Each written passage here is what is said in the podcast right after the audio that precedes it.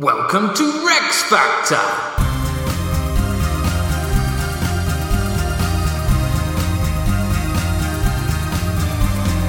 This week, Consort's Introduction and Agrippina! With your hosts, Graham Duke and Ali Hood. Hello, hello, and welcome to, no, it's a biggie, Ali, because it's the first episode of Series three of Rex Factor. Yeah. We are back reviewing all the Queen and Prince Consorts of England from Ealhswith to Prince Philip. Hmm. That's got to get you going. Yeah, I mean, it did. Yes, unfortunately, we've uh, had a bit of a bad start to the new series in that uh, this is the second time we're recording this. Uh, and then, to top it all off, Uh, we started re-recording this, and I pushed the bin into the plug, which then turned the computer off, so everything we had done to that point had gone again. So here we go again. Here we go, and now my feet are firmly away from bins, plugs. If you are a new listener to Rex Factor, then welcome to Rex Factor. As you can tell, this is very professional. And, uh, oh dear.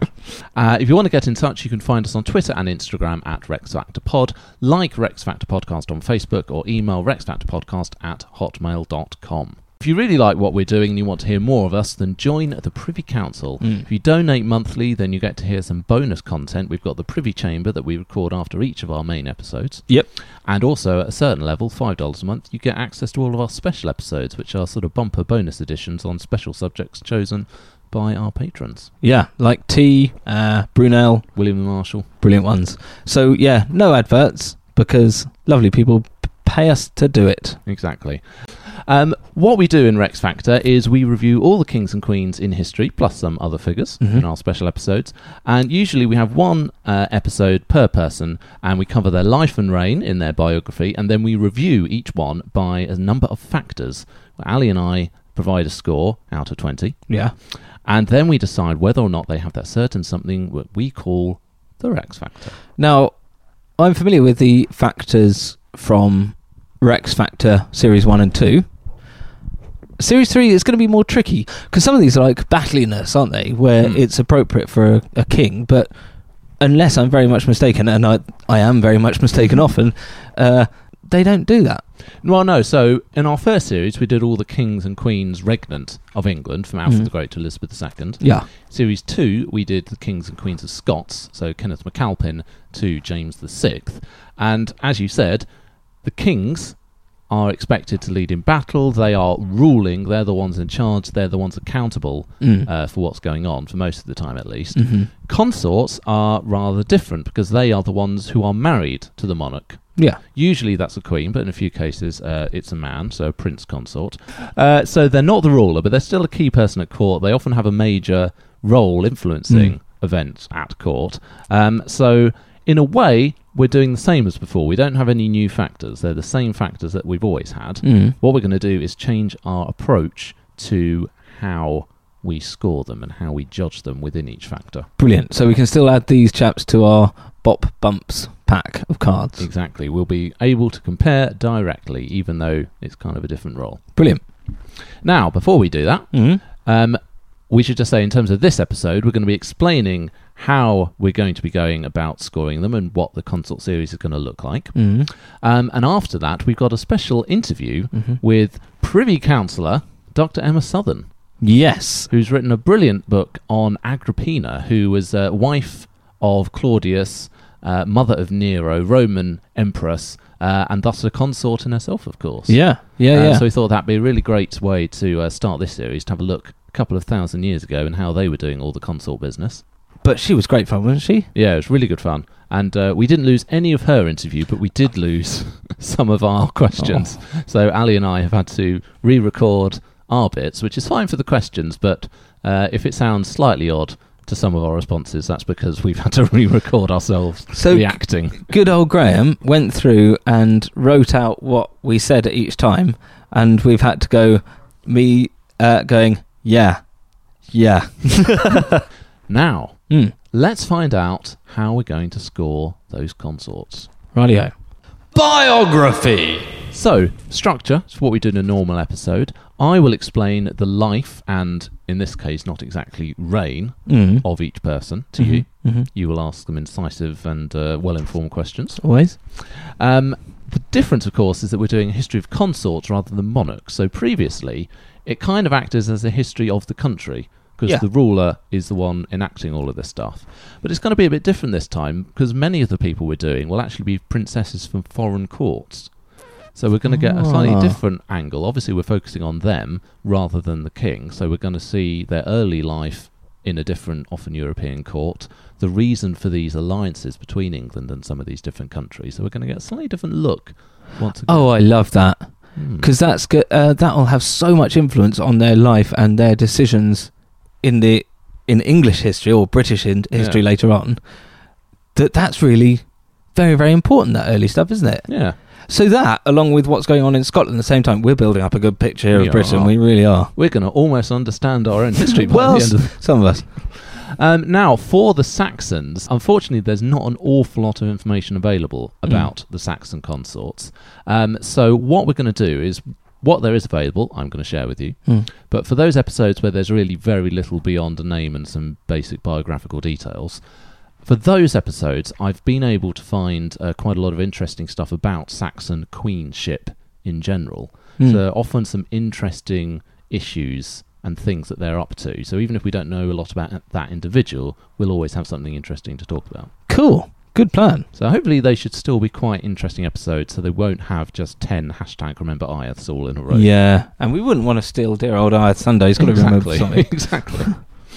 Now, one thing, sadly, that we're not going to have that we had last time when we do the biographical section in both series are the Heritage Limited playing cards. Yes, yeah. So Ali would describe what each of our monarchs looked like on these um, special little playing card packs that you can get from, you know, any castle or historic site in England mm. and Scotland. Mm-hmm. Uh, but they don't have them for the consorts, and I did uh, send them an email a few years ago. Yeah. But sadly... didn't seem to... Uh, I sent them one as well. The effect, did you? They never replied. No. no. What I thought might be fun, we've got a lot of very talented listeners. What we could do is have hashtag consort cards. Listeners can send in their yeah. own uh, artistic interpretation of each consort. Oh, I love that. And we can we can put that up. And that's what I can see. Yeah. Well, they need to do it after the episode, really, because they won't have, they won't know anything about the consorts until they've listened oh, to it. So I could review it on the next could one. Review it, or indeed at the end of the series, we can have our own playing oh, cards, yeah. our own pack. So if you send in either to Twitter, Instagram, Facebook, or email, send in your own ideas. Hashtag, what was the hashtag? Consort cards. Consort cards. Battliness! So this is one of the main ones that people yeah. have been asking, how are we going to do this for consorts? Because previously we'd often be looking for direct evidence of the monarchs getting their hands dirty mm. in battliness. So we want the monarch either fighting personally, leading the troops in battle, or acting as a sort of general mm. at the back. Um, later on, when you get to the Georgians and the Windsors, we don't expect the monarch to be fighting. No. So what we do then is give them indirect credit. So any military stuff that they do do, thumbs up, yeah. some Rexy points. But otherwise, we gave them credit for battliness that happened in their reigns. Yeah. Yeah, because Victoria was busy uh, writing a diary, yeah. so couldn't wield a sword. Yeah. Uh, so, but actually, I mean, yeah, she didn't, mm. so she got points for empire stuff. Yes, yeah. even though she wasn't personally mm. doing it.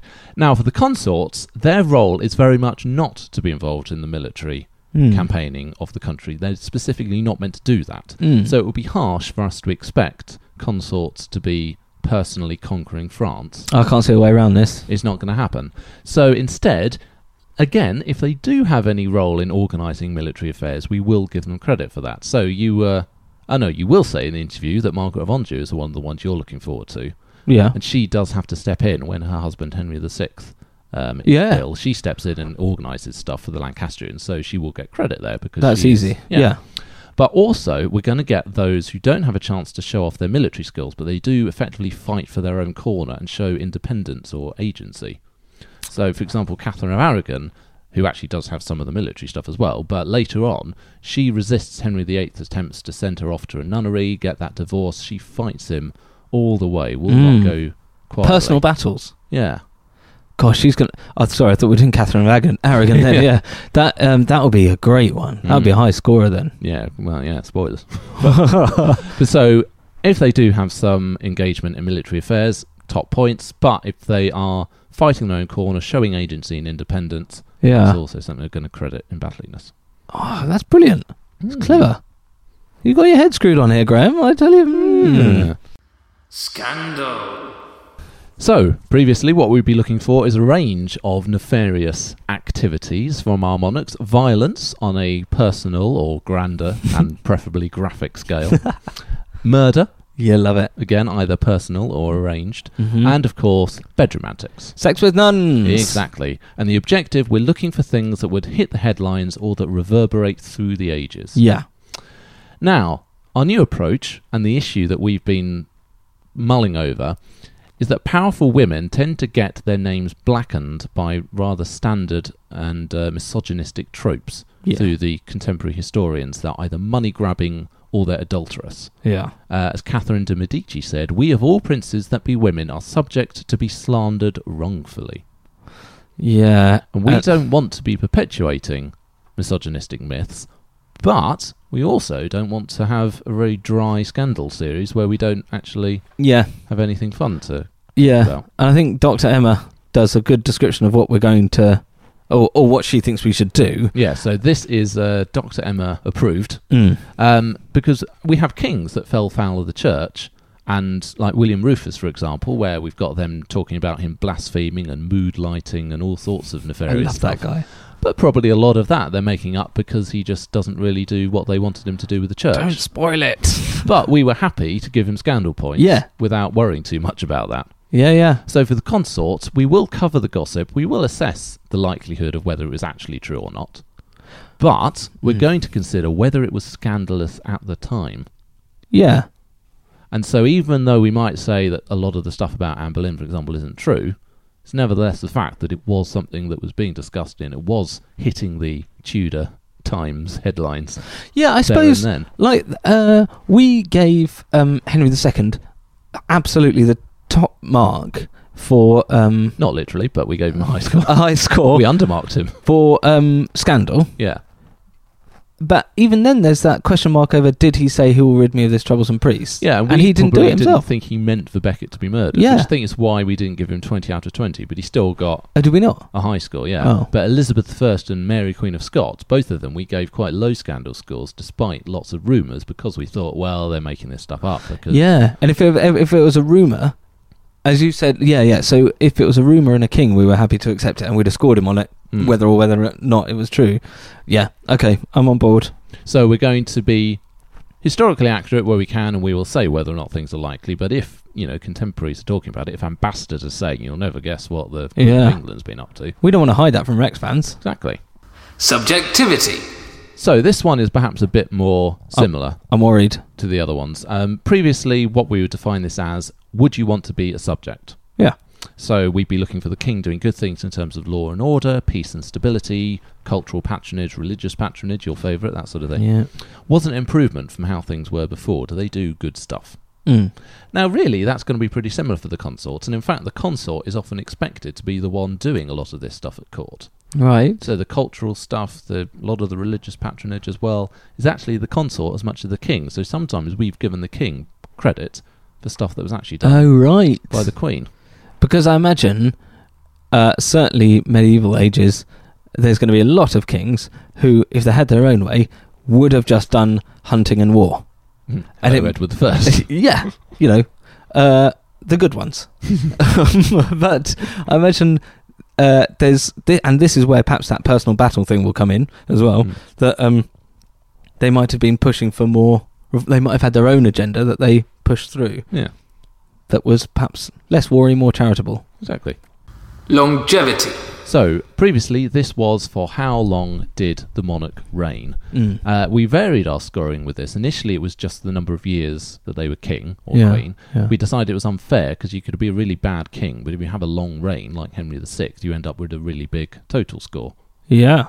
So we then had uh, a couple of different formulae that basically converts their reign into a score out of twenty, so it's consistent with all the other ones. That's yeah, and that was brilliant when that happened. That changed a lot. So we ended up with the ediometer. So all the reigns are put in order, converted into a score out of twenty based on quartile. So it was evenly balanced from the lowest reign to the yeah. highest reign. Yeah, yeah.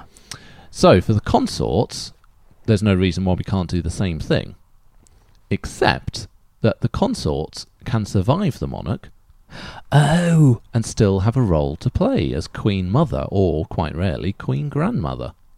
Oh yeah, so that so they'd be, so their reign is sort mm. of carrying on into the one of the next king and the next yeah, and particularly c- consort. If, if it's their son or daughter, and that's a young monarch, they might even be a sort of almost a regent. It's mm. particularly the case in Scotland, not that we're doing the Scots, but mm. you know they mm. actually have a very important role after the king has died. Yeah.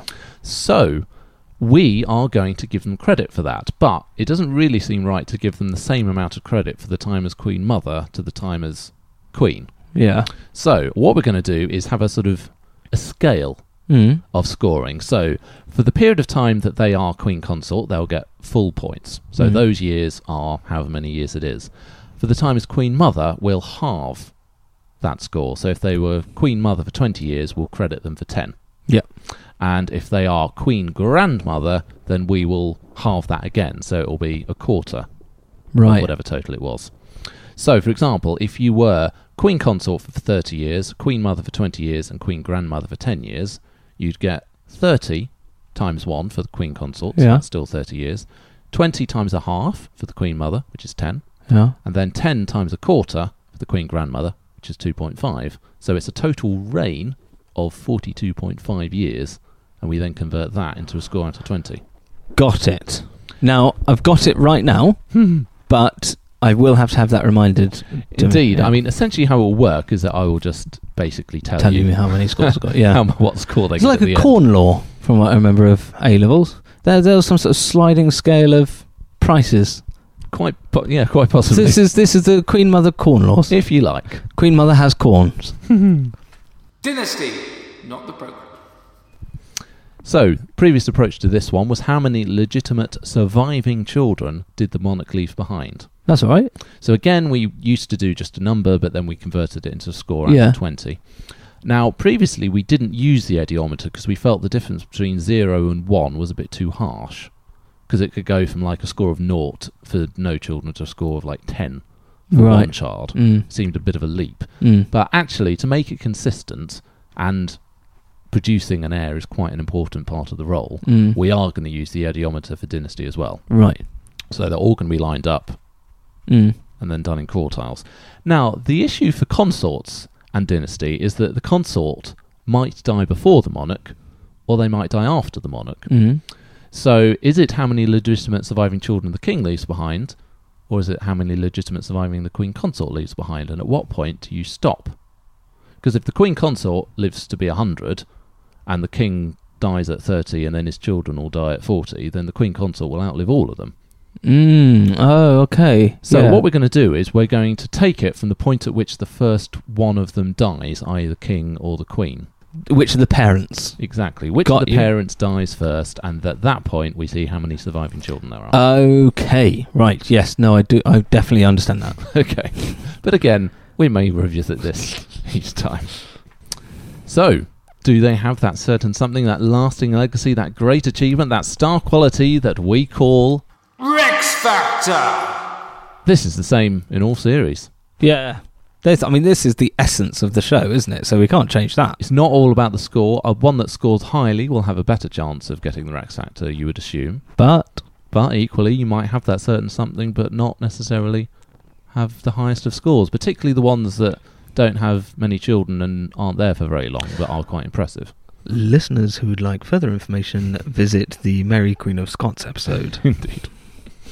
Uh, yeah, and like our first two series, we will have a playoff at the end of the series where all of the consorts that get given the Rex Factor will compete against each other to be crowned the champion of the series. Wow. Okay. I'm looking forward to it more now, because now I know how the... Um, not that I wasn't, but now I know how the uh, the structure's going to be. It is... I was worried that it would be a bit like we're trying to uh, make the... Uh, what are they called? Factors work. Mm. But actually they do really, yeah. with those little tweets, they do work really well. Mm. Glad you think so. Thanks. So, we're now going to uh, take a little step back in history, a couple mm. of thousand years back in history, Ooh. back to the Roman period. That is a thousand years earlier than we're used to. Indeed. Here is our interview with Privy Councillor Doctor Emma Southon about her brilliant book on Agrippina. And, as we said, if at any time Ali and I sound a bit weird, that's because we've recorded it a week later. So, we are now joined by, um, I'm not sure what, what's the most senior title. Is it Doctor or is it Privy Councillor? Uh, Privy Councillor, definitely. So, but I would go with Doctor Privy Councillor, maybe, or Privy Councillor Doctor. Privy Councillor Doctor Emma Southon, who is proper historian and actual, fully living Privy Councillor. Yeah. Am I the first living? Privy Councillor to be on? I'm not sure why I said fully living, because... Do you have dead ones? I mean, I should probably check the spreadsheet. Yeah, we should. We get in touch with their nearest and dearest. Uh, so we are speaking to uh, Emma today because Emma, um, last year actually, it's, it's a while since um, it was first published, but wrote a book on Agrippina called Empress, Exile, Hustler, Whore, a biography of the most extraordinary woman in the Roman world. I did. Um, yeah, it was last year. And then I sent it to you because I had spent so much time listening to Rex Factor while I was writing it that I felt like you had sort of been in the room with me for a lot of it, so I thought you deserved a copy.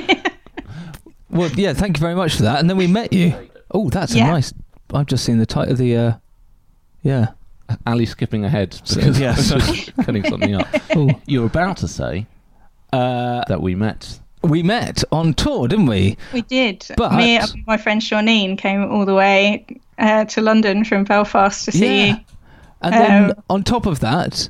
We were at university at the same time together. And we were at university at the same time. Yeah, we were at University of Birmingham together yeah. and never met. Both doing history. Yeah. Hilarious. Yeah, we were on opposite sides of the corridor, so I was in the ancient history corridor and you were in the history corridor. Yeah. yeah. We didn't speak to those on the other side of the corridor. no. no. We no, just we... mocked you from afar. Whether you were technically in the Middle Eastern part of the corridor, uh, but always going into the history bit because you just wanted to do castles. Do castles. I was first. just pulling it back to Edward all the time. Yeah, yeah. yeah. Pretty much. Yeah. Uh, well, yeah. So Ali was getting excited because I just brought up the. Um, obviously, one doesn't judge a book by its cover. I just did. But you do have a very cool book cover. Yeah, it's a really lovely. good book cover. I can't take any credit for the book cover, but you should definitely judge my book by its cover. um, so, quick overview for people who don't know, who was Agrippina? Damn it, that was my only question. Oh. How did, uh, I was going to say Agrippina anyway. Which is it? Is it Agrippina or Agrippina? As Agrippina, we usually say, it is the feminine form of Agrippa, so possibly the Romans would have said Agrippina. Um, but the Romans said Cicero, so we can't trust them. Yeah. Rex fact, straight right. away. Amazing. Latin doesn't technically have a, a soft C, so they would say Kaiser and Cicero, and we decided to ignore that for that, so we'll ignore it for everything else as well. Oh, right. So, Agrippina.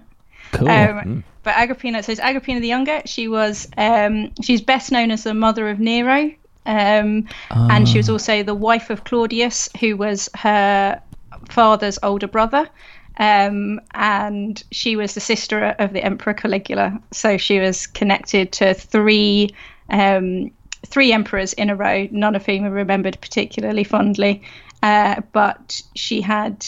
She is interesting and the most extraordinary woman because she had a particularly active role in the reigns of her husband and son in a time when that was very, very, very uncommon and, in fact, very, very, very unpopular, um, and eventually got her murdered. Spoilers. Yeah. So um, she married her uncle. She did marry her uncle, yeah. Oh dear. Um, when he was in his fifties and she was in her twenties, um, and there's a big, there's a lot of a lot of controversy about why they got married. Um, but basically, it was good for both of them to get married politically, um, because she got to be the empress, and he was very unpopular, and people kept trying to kill him. Um, and she was very popular, and no one was trying to kill her. Um, And his brother, her father, was enormously popular and had already been killed. So um, she basically stole all of her popularity. And the theory being that they wouldn't kill him because it would deprive the nice person of a husband.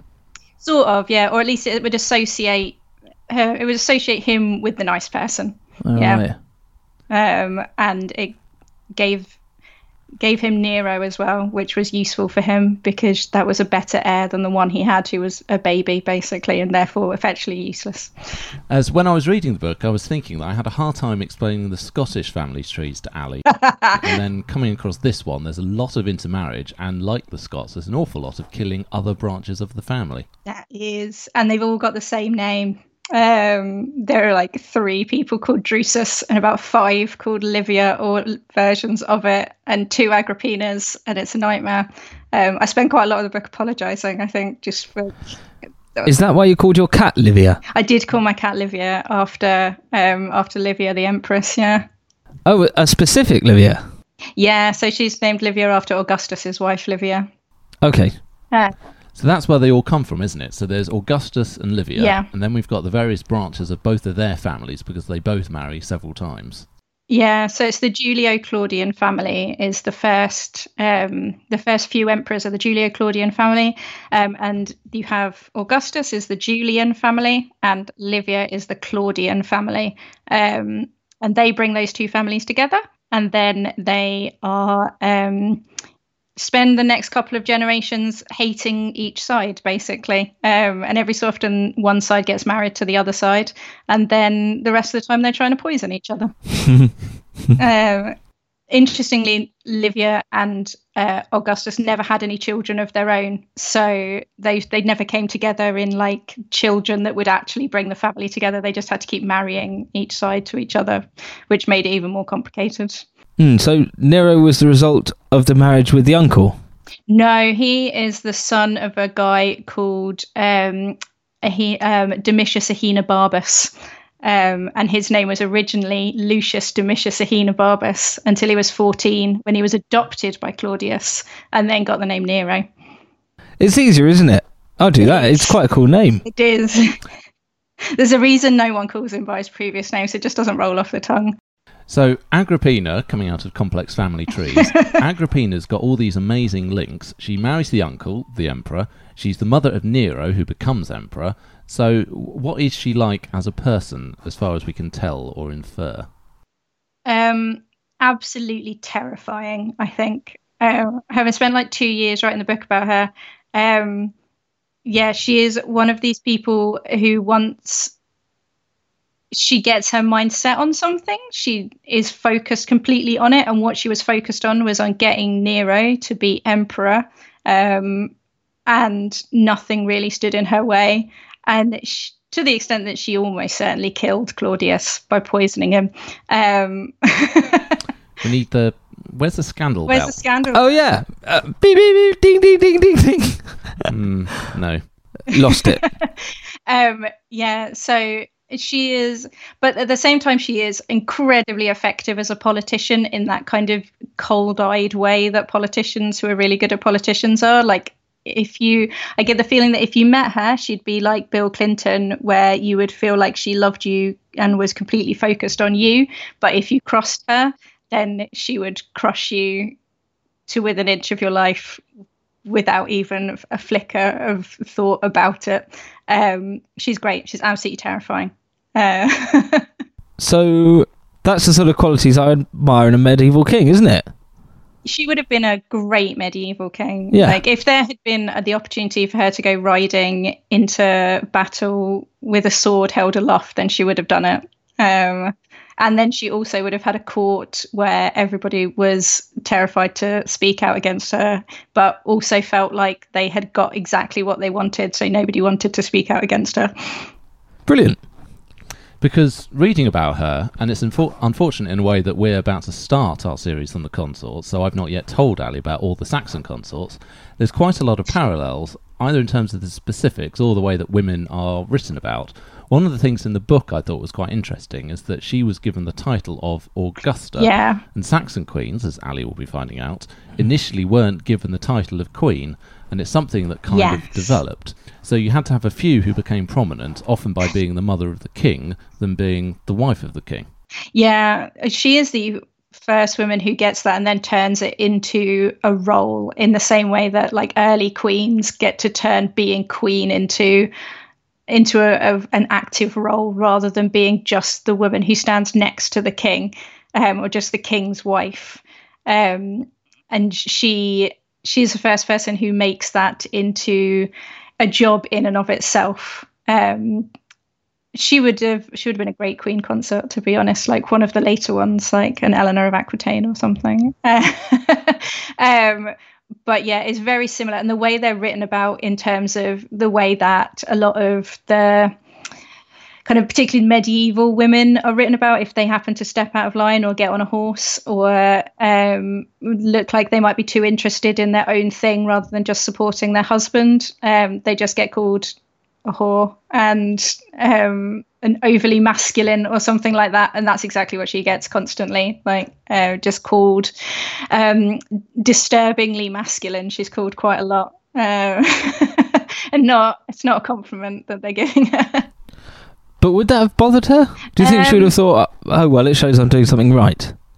I mean, she knew that she definitely was not popular with the kind of men who wrote history in the Roman world. Historians tend to be always quite conservative, I think, um, except me, obviously. Um, but historians in the Roman world, um, the Romans really, really, really, really, really hated women. Um, like, just really thought that women they thought that women were broken men who hadn't quite managed to sort themselves out in the womb properly and were undeveloped, but they they genuinely thought that women were just people who hadn't properly become men and therefore needed to be looked after. So they had a very strict guardianship system where women weren't were perpetually children, um weren't allowed to do anything for themselves. They had a really um strict system where women weren't allowed to be involved in politics or law or anything that would involve them basically making a legal decision.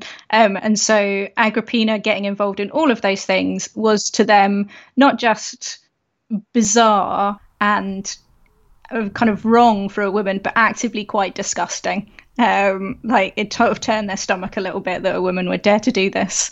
Um, I don't think that she would have necessarily minded that people thought that she would ma- was masculine. I think she probably would have taken it as kind of a compliment, because in the Roman world, being masculine was a compliment. It was the best thing you could be. That's amazing. I didn't realise it was it was that pronounced. I thought it was just a, one of those second class sisters and things, but um, you know, they might have ruled the roost behind closed doors or something. But it was that there there was massive misogyny like that of that. Oh extent. yeah, yeah. Wow. Like they genuinely thought, like if you read.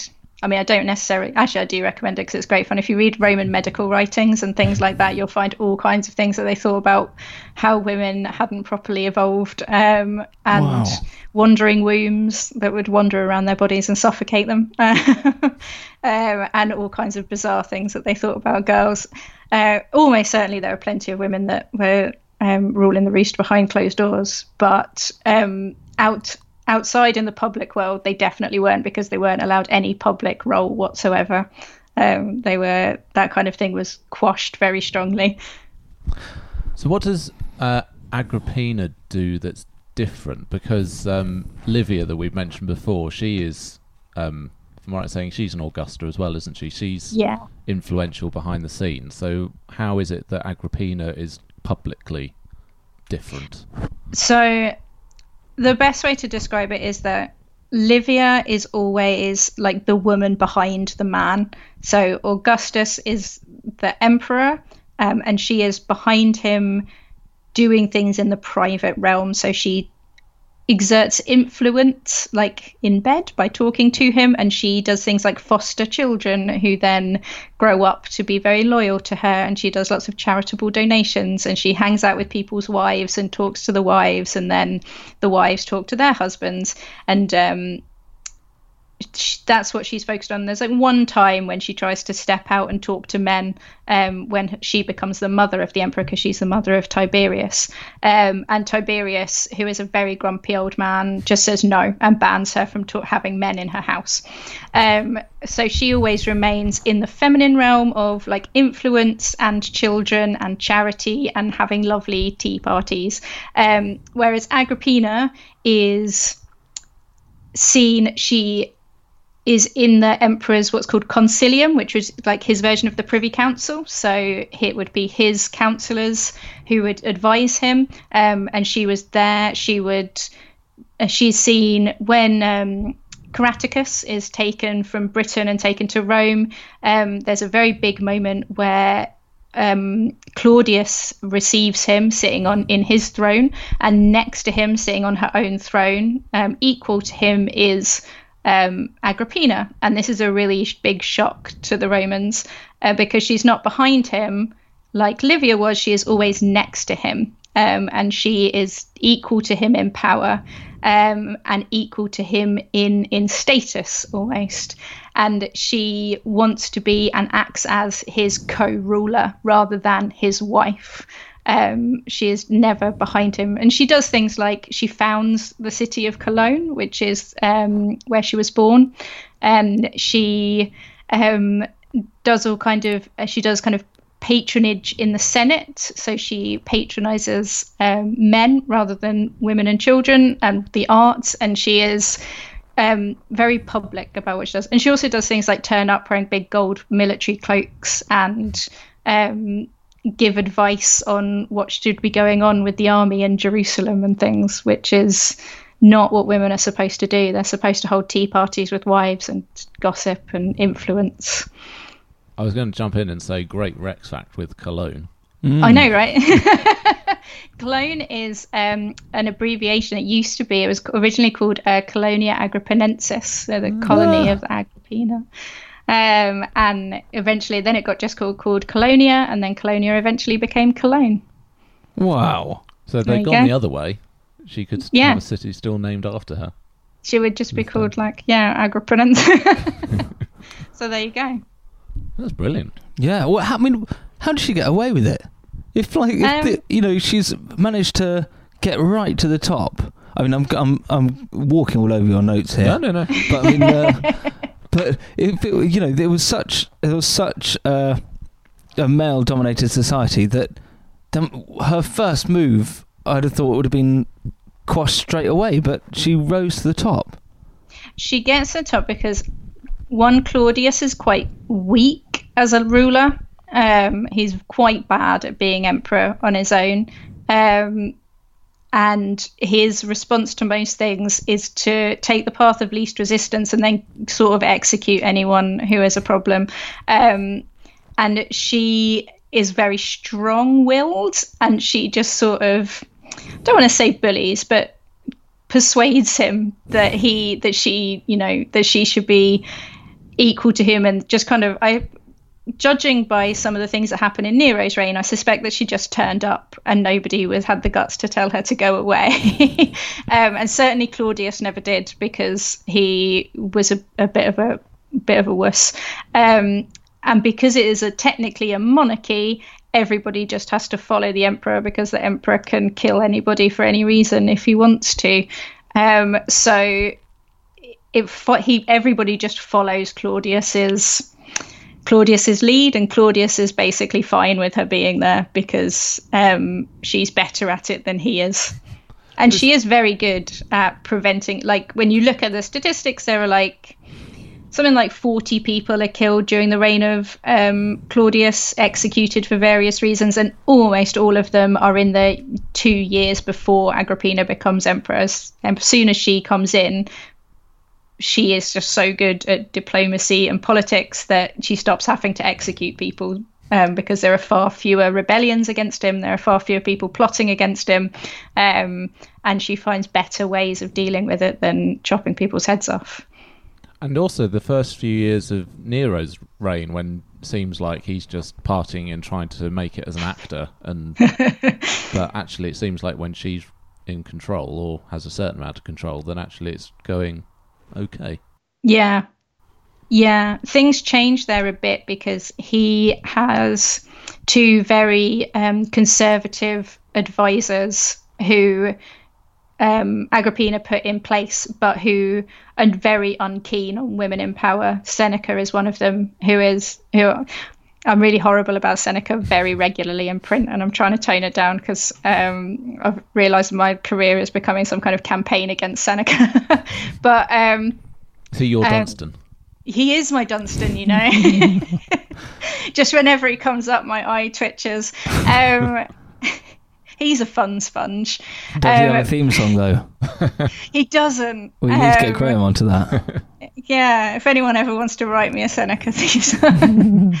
um, but um, basically, he intervenes and prov- and in the way that she was able to do what she could do under Claudius because Claudius didn't stand in her way. Seneca and Nero do stand in her way, and there are a few moments where they physically prevent her from being an active person in Nero's reign.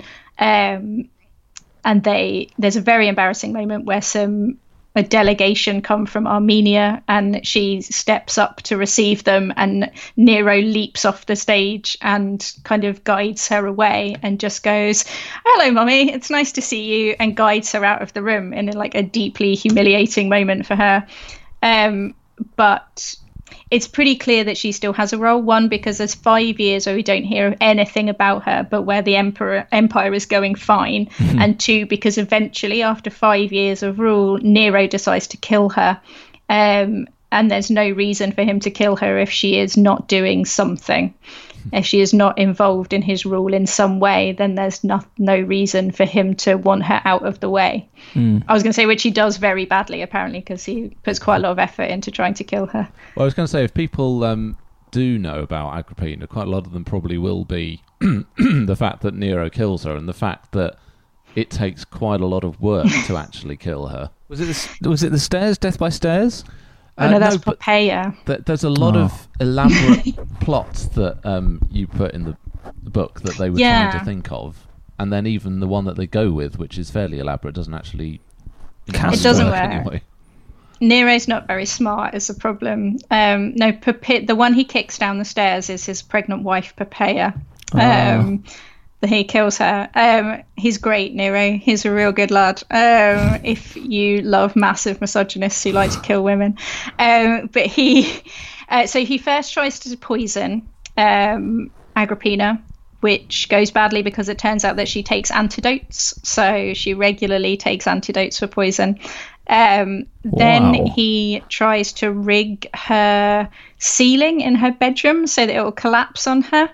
Um, so it'll collapse in the night while she's sleeping. We're getting into Kenneth the Second and yeah. uh, statue territory here. It is. It is a bit like if he had, you know, but he does go that theatrical because then the one that they end up going with that is almost successful is a collapsing boat, which the guy who comes up with it saw it once in the arena um, and thought that it was a cracking idea.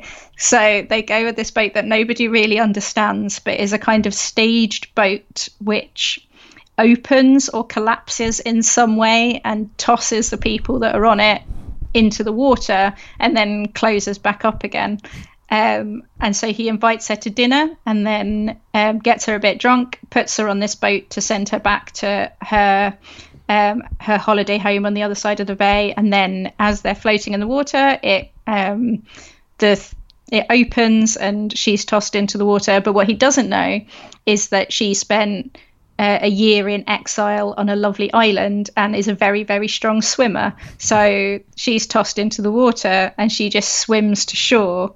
And her handmaiden, her slave, goes, "Help me, help me, I'm the Empress," and is beaten to death with an oar.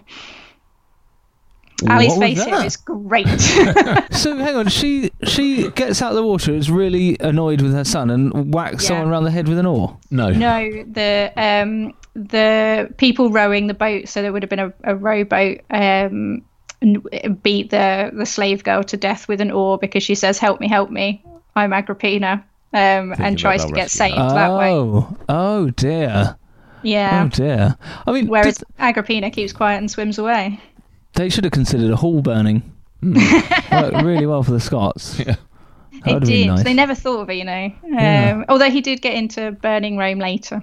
Oh, uh, yeah. That was it. That was on a grand yeah. scale. Yeah, yeah. He really took hall burning to the next level. Didn't he? I'll wipe out the entire city. She's got to be in there somewhere. Yeah, um, and eventually um, Nero Nero kind of loses patience at this point because he's been trying for a while. So he just sends someone to stab her, and eventually he initially tries to get the Praetorian Guard to go and stab her, and basically the head of the army says there's no way that the army will go and kill her because they like her too much. Um, so he gets this random guy who hates her for reasons that are unclear to go and do it, and a gladiator and someone from the navy, um, and they go and stab her to death in her house. That would have been my first choice before the ceiling. Just stab yeah. her. Yeah, yeah. Go route one, and if that fails, you think, you had an idea about ceiling. Tell me that one again. um, but so she must have known that it, Nero was trying to kill her with the elaborate boat death and things. Yeah. The so, story goes that she, when the guys turn up to like to stab her, they kind of burst into her house at daybreak, and she says, "If you've come from my son, you can tell him I'm fine, but I refuse to believe that he sent you to kill me," which suggests she was a bit in denial about the situation. Um, and then she, according to Tacitus, um, who hates her with the power of a fire, like a thousand suns, um, she stood up where he, somebody hits her on the head, and then she stands back up again and goes, like, "Stab me here," and points to her womb. And then so they do, and then she dies. Oh, goodness. Brave. She's very brave. Yeah. Um, was the fight out of her at that point? Because, like you said, that you always wonder if Nero is worried that she's going to try and raise a rebellion against him in Rome. Yeah. Does, is, is she decided the game's up at this point, or I could think she that have she done doesn't more? Have anyone. Like, once you've got a load of men who are armed in your bedroom, like, you don't really, there's not really anything that you can do. I was thinking before um, the. Uh... Oh, I see. I mean, possibly the fight had gone. Like, the choice would be raise an army against my son, or. Uh, Or just take it, basically. And I don't. I think that raising an army against Nero was a step too far. She never acted against Nero ever. She was always acting for him, um, much as he potentially didn't see it that way. Yeah. What was um, his problem?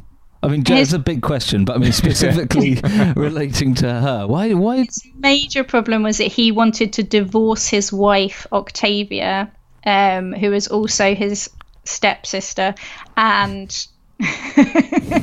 um, who was a kind of very nice girl, basically, very just very nice girl. Um, he wanted to divorce her and marry the sexy lady that he liked better, who was Poppaea. Um, and there was no way that Agrippina was going to let him divorce Octavia and marry Poppaea. So um, that's the main reason. And also, she kept interfering and saying, "No, you can't be an actor.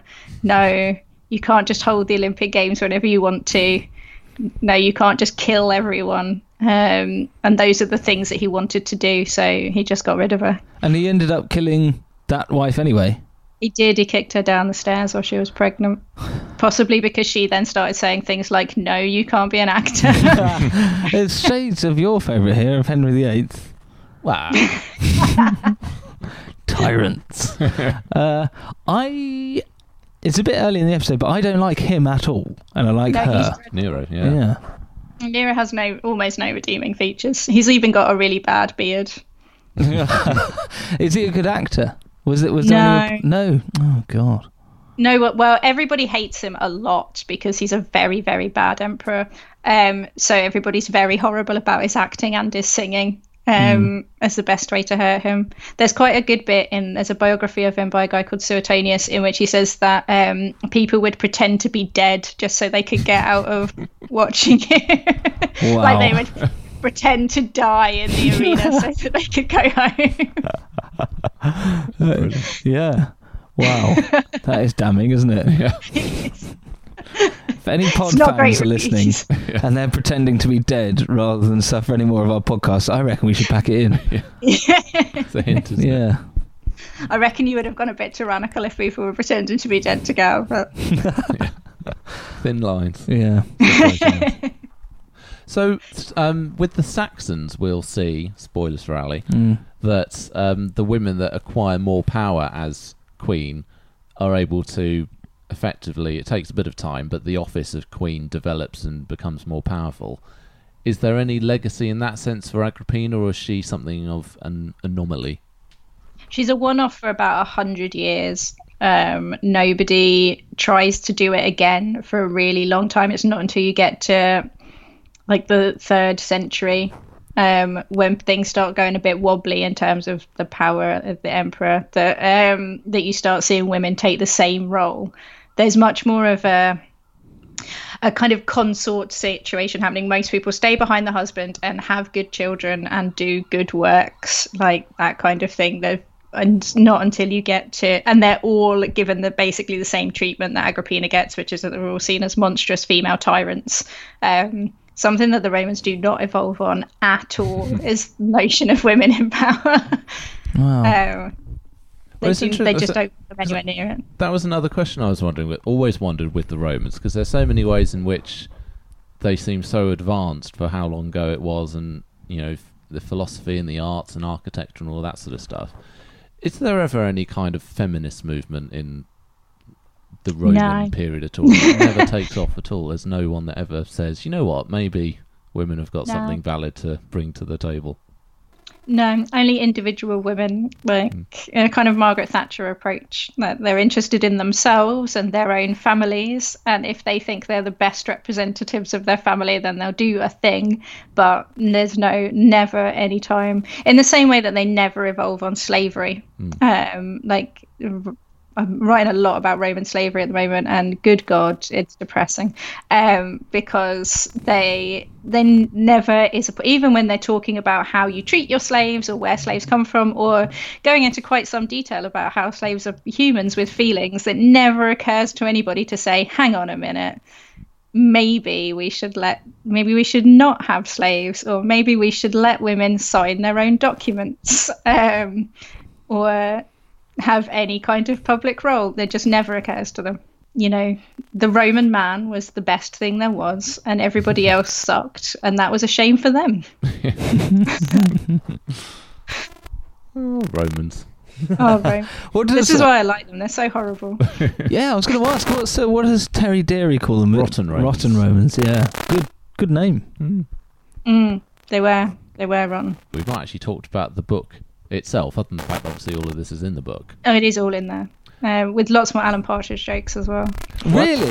That's what I was going to say. The style of the book is unlike um, a history book that most people might imagine or will have read. It's much more kind of readable and, well, I don't know, how would you describe it? Because it's presumably a deliberate sort of stylistic choice. It is. It's deeply irreverent, um, because I don't take too much too seriously. And it basically, it's aimed at I aim to write it so that it would be very fun to read, um, and a lot of uh, kind of examples and analogies in there to things that I hope people will kind of make people understand what's going on in a way that I try to make relatable to basically people like me who watch a lot of Alan Partridge, and uh, no one's found the Alan Partridge joke yet.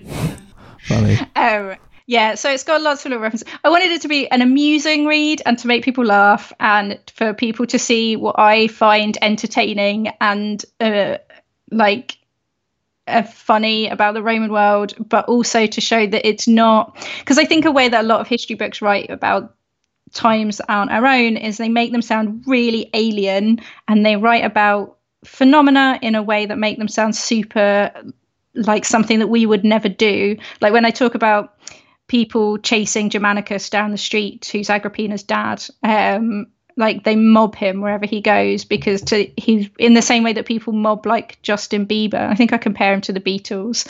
Um like it's not like we don't have our own celebrities. It's not like people don't camp outside the on Christmas Day. They camp outside the church where the Queen goes to church on mm. Christmas. Like mm. people get up in the middle of the night on Christmas Day to go and catch a glimpse of the Queen. Um, and so we do it in our culture, and it's exactly the same in Roman culture. It's just that the way that a lot of history books write about it, they don't make those explicit comparisons, whereas I do, because I want people to see that the Romans are weird and horrible in a lot of ways, but also they are people just like us. That sounds brilliant. And you tell the story as well, because I guess one of the problems, and some historians will always be, there's no temptation for some historians to sort of infer what somebody might have been mm. feeling, what might have been going through their head that you do. You're thinking what she would be going through, what she might have been thinking, what her attitude would have been, or yeah. could have been. Yeah, and I get around it by saying that this is my version of Agrippina, and it, there are other versions of Agrippina available. Mm-hmm. Um, like, but it's tricky because there, are, there aren't actually, in a way, in terms of actual raw sources, there aren't many versions, and they just tend to be misogynistic men that... Yeah, um, but... if other people want to read those sources and write a book about Agrippina, then and make it different to mine, then that's fine. Um, there's one other book written about her, um, which is more boring than my one, but uh, um, but you can, yeah. So I say this is my Agrippina, this is my imagined version of her, and that is, and therefore this is how I imagine her, and that's you know that's okay. I can. Imagine her any way that I want, as long as it's uh, you know this is why I imagine her this way, and this is how I see her. How much do you reckon uh, you were helped by the subject? You were, were you really helped by the fact that she was such a standout character? It does help, yes. Um, Can and the you then fact... write a book about Edward the First, please?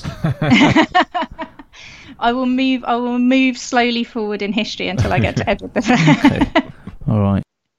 Does he have any good, like, really good scandals or speeches? Uh, Graham? He's got some decent scandal. He's got some decent scandal. I mean, I'm saying decent scandal. I'm saying scandal. I mean, he yeah. expels yeah. the Jews from the kingdom. It's not yeah. decent in it's, the moral it's, sense. It's tricky. Yeah, yeah. So it's very difficult, isn't it? Um, uh, there's so many funny situations in history that, as you say, traditional history books tend to just stick with the raw politics mm. rather than yeah. making it accessible by, um, as you say, showing that they're crazy people. There's crazy people out there today. You know, we're yeah. all human. Mm. Very this well. Is the thing that I think is fun about history, and the reason why, no matter how hard I have tried, I have always ended up coming back to being a historian. Um, uh, that the history is just people, really. It's just people doing things for whatever weird reason is inside their head. And sometimes they do things for very rational, serious reasons, but probably eighty-five percent of the time they do it for whatever odd feeling that they have, which is why we look back and go, why didn't they just do this? Why didn't they just do that? And you're like, well, because they had some kind of bizarre feeling at the time that this was the right thing to do. Um, and most of the time that's quite entertaining and or relatable or super weird. Um, but it's all just people in the yeah. end, and people are great. It's one giant benefit of hindsight. Yeah. Just looking, everything looks super go. rational or irrational in hindsight, but in the yeah. moment, like, yeah. it's really, no one's ever making rational decisions about their lives even, let alone kingdoms and things. They're just like, yeah, but I really fancy her. Or mm. Well, because yeah, um, like, Claudius's previous wife, didn't she came a cropper because she married somebody else at the time? Yeah. And what? Even Tacitus can't think of a, any plausible reason why this could possibly happen. I don't yeah, understand the logistics no of that. I know, um, exactly. Yeah, his wife, her wife. So his previous wife's called Messalina, um, who I do feel I have quite a soft spot for Messalina because she's about fifteen when she gets married, um, oh, and she's married off to her forty-year-old cousin, um, and then it, he suddenly becomes. She's a bit like, you know the way that odd people ever feel a bit sorry for Melania Trump, and they're like, oh, she just married this businessman, and yeah. now all of a sudden she's got to do all this politics. It's kind of what happens to her. Um, and she doesn't really know how to deal with it, and she's sort of terrible, and then she has some kind of bizarre moment where she marries another man while Claudius is on holiday publicly in the middle of Rome, and no one knows why. It's just the weirdest thing I've heard. What? So, I and mean, people try to think of some kind of rational reason why she might have done this, but you just can't. Like, it makes no sense whatsoever. If it is some kind of coup attempt, it's bizarre. It makes no sense. If it, yeah, it just it's just an odd thing that happens, and it ends up obviously somebody goes and tells Claudius that he's been divorced um, without anybody mentioning it to him. He has a bit of a panic, uh, and eventually one of his attendants has to step in and sort everything out and kill her. Oh, we should do Romans, Graham. They sound fantastic. I think I'll need a few years just to sort out the family tree. Yeah, I'll need pictures. It, it sounds like she was coming around from a, a general anaesthetic or something. Was she all right? I'm unclear. She might have had some kind of terrible head injury. Yeah, um, yeah. But goodness gracious, I don't know. There's one version of events which is by a satirist who says that um, the guy she marries was just too handsome, um, and she couldn't help herself. That she he was just too handsome for her to be able to resist him. But then you're just like, but there are, like, she's the empress. She doesn't have to marry someone. She can just bang them. Well, yeah. So that is the book. It's absolutely brilliant. I really enjoyed reading it. It's really fun, and there's a lot more in there, like her time uh, in exile. There's another great Rex fact in there that I won't spoil, but it involves Alexander the Great's nose.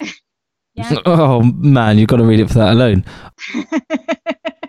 I do. I mean, I do keep meaning to read this. I know you sent it to us about a year ago, but it's... Um... I mean, it's not your role to read ahead. I know, but now we've done this, I can. Yeah. So what are you doing next? What I'm doing next, I'm talking about, is I'm writing another book, um, and I do a podcast myself, which is called History is Sexy, where me and my friend Janina, um, people send us questions about history and we answer them. Um, so that ranges all over the world. Uh, and we just did one about Nazis, which is very depressing. And then next we're doing one about musical theatre and why musical theatre is so interested in history. Mm. um, and um, and I'm tweeting all the time, and you can buy this book. So G- give us the title again. Uh, it's Agrippina, Empress, Exile, Hustler, Whore, um, in the U K. Uh, it comes out in America in August, and it is just called Agrippina. How do people follow you on Twitter? Um, I'm at Nuclear Teeth on Twitter, um, and on Instagram. Nuclear Teeth? Yeah. Oh, that's good. Yeah, um, and which is a re- it's a long story how I got ended up with that, but I'm at Nuclear Teeth on Twitter. Um, or you can find me at, at Sexy History Pod, or uh, emma southon dot com.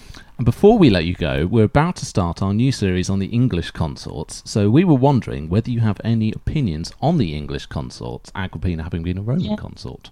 The English consorts are super interesting because they have this constitutional role that doesn't really exist anywhere else. And so I'm really interested in... There's a whole like strand of scholarship, which I suspect you might be quite familiar with now, um, which talks about rulership in... in particularly um, like medieval and early modern Europe, rather than kingship or queenship or monarchy.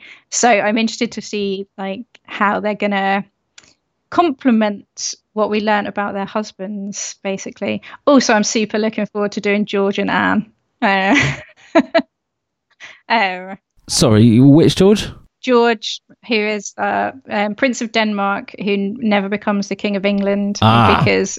absolutely no interest in it. And then and Anne, uh, right, got you. Um, but he is he's interesting because he's basically what you would consider to be uh, a kind of ideal female consort, which is that he just kind of stands next to her and supports her happily and impregnates her repeatedly and um, doesn't do anything to bother anybody. Um, but because he's a man, he's just seen as kind of this useless blob. Oh yeah, that's interesting, isn't um, it? Someone in Manchester actually said that they were looking forward to him as well, so that's two people who've expressed an interest in Prince George. Because he's so unusual. All the other kind of king consorts, well, they're not king, prince consorts, sorry, are, they tend to be quite um, quite involved um, in a way that a lot of queen consorts are, whereas he's just like, uh, sounds like a lot of work. But the vast majority that we're going to be doing will be women. So one thing we're a little conscious of for this series is the danger that it might appear as two men reviewing women in history, particularly when we get to the scandal section. This is the case for Agrippina, and is yeah. the case for a lot of women in history, that powerful women would always have scandalous stories attached to them by historians because they are powerful women. So should we be going for these stories because we like scandal and want to get the scores up, or yeah. should we try to be a bit more balanced and redress some of the stereotypes and histories? I say go for the scandal. The more scandal that attaches itself to a woman, the more that she annoyed men around her. That's a good point. Um, so the more, and which means that she must have been doing something public and irritating to annoy men. Um, so I say go for it. Be aware that it's because she's annoyed them, but, you know, don't waste the stories, I say. Yeah, we wouldn't want to lose something. I just feel like maybe we're trying to adjust the balance too much with Mary Queen of Scots. And Elizabeth. Yeah. I think the thing is that there is a tendency to be like, oh, well, they this probably didn't happen. that she was probably fine. But at the same time, like, so many of those stories stuck to both of them, because there was a certain, they were powerful women who were out and about making themselves making themselves a nuisance to men who would prefer it if they didn't, basically. Um, and um, and so that means that they are being active, powerful, interesting, you know, public women. And so go for it. Okay, that's our approach then. Official, if people ask, look for about fifty minutes into this podcast, or however many minutes it yeah. is. Yeah, um, you can, they can come to me, it's fine. I will I'll argue with people about it all day. Thank you, that's good to know. So, last question. Who is your prediction for the Series three champion? Ooh. Before hearing all of the episodes, obviously. Before hearing all of the fact... Oh, that's a good one. I reckon it's probably going to... My feeling is it's probably going to be one of the Eleanors, probably Eleanor of Aquitaine or someone like that, because I think that they've got all the good stories, they've got all the good, all the good action, all the good battliness. Like, I'm going to go with that. And there's probably loads that I've not heard of that someone might come up from behind, but that's my guess right now. Glad you asked, Graham. uh, I'm going with Margaret of Anjou. See, that would yeah, that would be my second. I I found her increasingly interesting after those Con Eagledon books. She's brilliant. Well, thanks so much for joining us and having shared the book with us. And thank you so much for being a Privy Councillor. Thank you. It's my pleasure. And thanks for coming to see us. That was also mine and Shaunie's pleasure. Uh- and despite being told in person, we still didn't quite manage to pronounce her name right. It's all right. I've said it twice now, so now it has been said correctly on the podcast. So she will be, she'll be happy. The balance has been redressed. Yeah, um, but yeah, thank you for asking me. It was a, a real pleasure. Great, thank you so much. Cheerio. Bye. Correspondence Corner. So, as we said at the start of the podcast, it's great fun to hear from people. So if you want to get in touch, we are at Rex Factor Pod on Twitter and Instagram, Rex Factor Podcast on Facebook, email rexfactorpodcast at hotmail dot com. If you really want to help us out a lot, leave a review on iTunes mm. and subscribe, or whatever other media you yep. use for your podcasts. If you'd like to make a one-off donation via PayPal, then you can follow the links on our website. Go on. And following the example of Julie Hancock, Bob Skeens, Ashley Arak, Cameron Furman, and Philip Douglas. Thank you very much. Or if you'd like to receive bonus content with a Privy Chamber podcast and special episodes, you can join the Privy Council. Click the Be My Patron link and you get access to our Privy Chamber bonus podcast and mm-hmm. uh, also potentially special episodes and other things besides. Check the details on the website. Help us keep it ad-free and keep making podcasts. Thank you. Now, we've had lots of people who have um, become Privy Councillors since we last did a proper podcast Ooh. episode. So apologies, A, that this list is quite long, but B, that it's by no means comprehensive. But listen out for those handles, because when Graham reads this out, you because you can't see us, I love it when he goes that has to read out uh, Lizardman three three five nine. So thank you very much to L M Sturch, Joe Hossu, Emily Willingham, Chris Atwood, Robert Williams. These are all a bit more uh, normal, uh, yeah, aren't know, they? Yeah. Andrea Foxwriter, Alexander Ward, Thorvald, B F... That, that might just be... Apologies, Sir Thorvald. B F S seven two seven. That's a Messerschmitt, isn't it? Oh no. Stephanie Russo, Craig and Helen, Sailor W, Linda Kerr, Jackman four oh one, Lingophilia, Adam or at Additives, Edward seven eight zero two, J F D zero, A. Haskett, Solgun, Khadija, Juliana Docas, Jermaine Fairclough, and Monica Dudley. Arise one and all, thank you so much for all of your help. So, a couple of other podcasts that might be worth drawing your attention to. Yeah. One that we were in, the Ooh. Viral History Podcast. Oh, yes. Yeah, yeah, yeah, yeah. Which is the first time we ever actually have recorded in a proper recording studio. Yeah. yeah. There was no way for you to accidentally turn all of those computers oh, off. Oh, God. Apologies. Uh, so we went on the Viral History Podcast. They interviewed us about Rex Factor, about the new series, the animated show, and I, I think that's coming out very soon, actually. So probably it will be out by the time everyone gets to listen to this. Okay. Yeah, so, that was great fun. They're such a great group of chaps. Yeah, they? really nice. So check them out. They've got some other podcasts out uh, as well, which are really, really good. Um, and we might be appearing on their show again in the future. Are we? Yeah, quite possibly. Cool. Details to follow. Oh. Now, we're not on this podcast, but they have sent us a little teaser. They thought our listeners might appreciate it, and we're going to send their listeners a teaser as well. Right. A little exchange. This is the Worst Foot Forward podcast. And uh, it's a sort of comedy podcast, but where they are celebrating epic failures Brilliant. in history. I like the sound of that. So we've got a little clip for you coming up now, so do go and check them out. Hello, Rex Factor listeners. I'm Barry McStay. And I'm Ben Van der Velde. And we'd love you to listen to Worst Foot Forward, our podcast all about failure. Each week, we are joined by guests to discuss the world's worst something, from serial killer to monarch, sex scene to mythical creature. And along the way, we've discovered things like murderous game show contestants, pirates who plundered hats, February thirtieth, seagull wine, and the great detective, Herlock Sholmes. Subscribe to Worst Foot Forward on iTunes, Spotify, Castbox, or wherever you get your podcasts from. Check out our website, worst foot forward podcast dot com, and join us for some fun-filled zero worship. Now, we've had a few messages from some of our uh, uh-huh. new, in inverted commas, Privy Councillors, because right. they joined a long time ago. Tina Fattori. Oh, yeah, uh, familiar from Facebook. Upon finding out I am a history teacher, an Englishman scoffed when I knew virtually nothing about the happenings of ten sixty-six. Worth mentioning that he didn't either, despite his assertion that it was the most important day in history. Mm-mm. I argued that, as an Australian, that I had only ever begrudgingly studied the mother country. I secretly seethed over not knowing anything about the date, which led me to my years-long obsession with Rex Factor. Whee! I'm desperately trying to race my way through the Scottish rulers to be up to date for the grand final. I've been spreading the word to my classes and feel my professional peak was a student saying, "By the holy face of Luca!" Oh, fantastic. Thanks for all the learning and hearty chuckles. I think that's fine. I know nothing of Chinese history, you know. But great that we could help. Stevie Nicol, or Florent. Hi, guys. Over the past couple of years, I've listened to all of your podcasts and have thoroughly enjoyed every one. I tend to listen to them while I'm doing my lab work, which leads to me laughing while pipetting, much to the confusion of my colleagues. Thanks a bunch for the great podcast and all your work. Chris sixty-four. You guys have given me great joy and knowledge. I only wish I could afford to date more.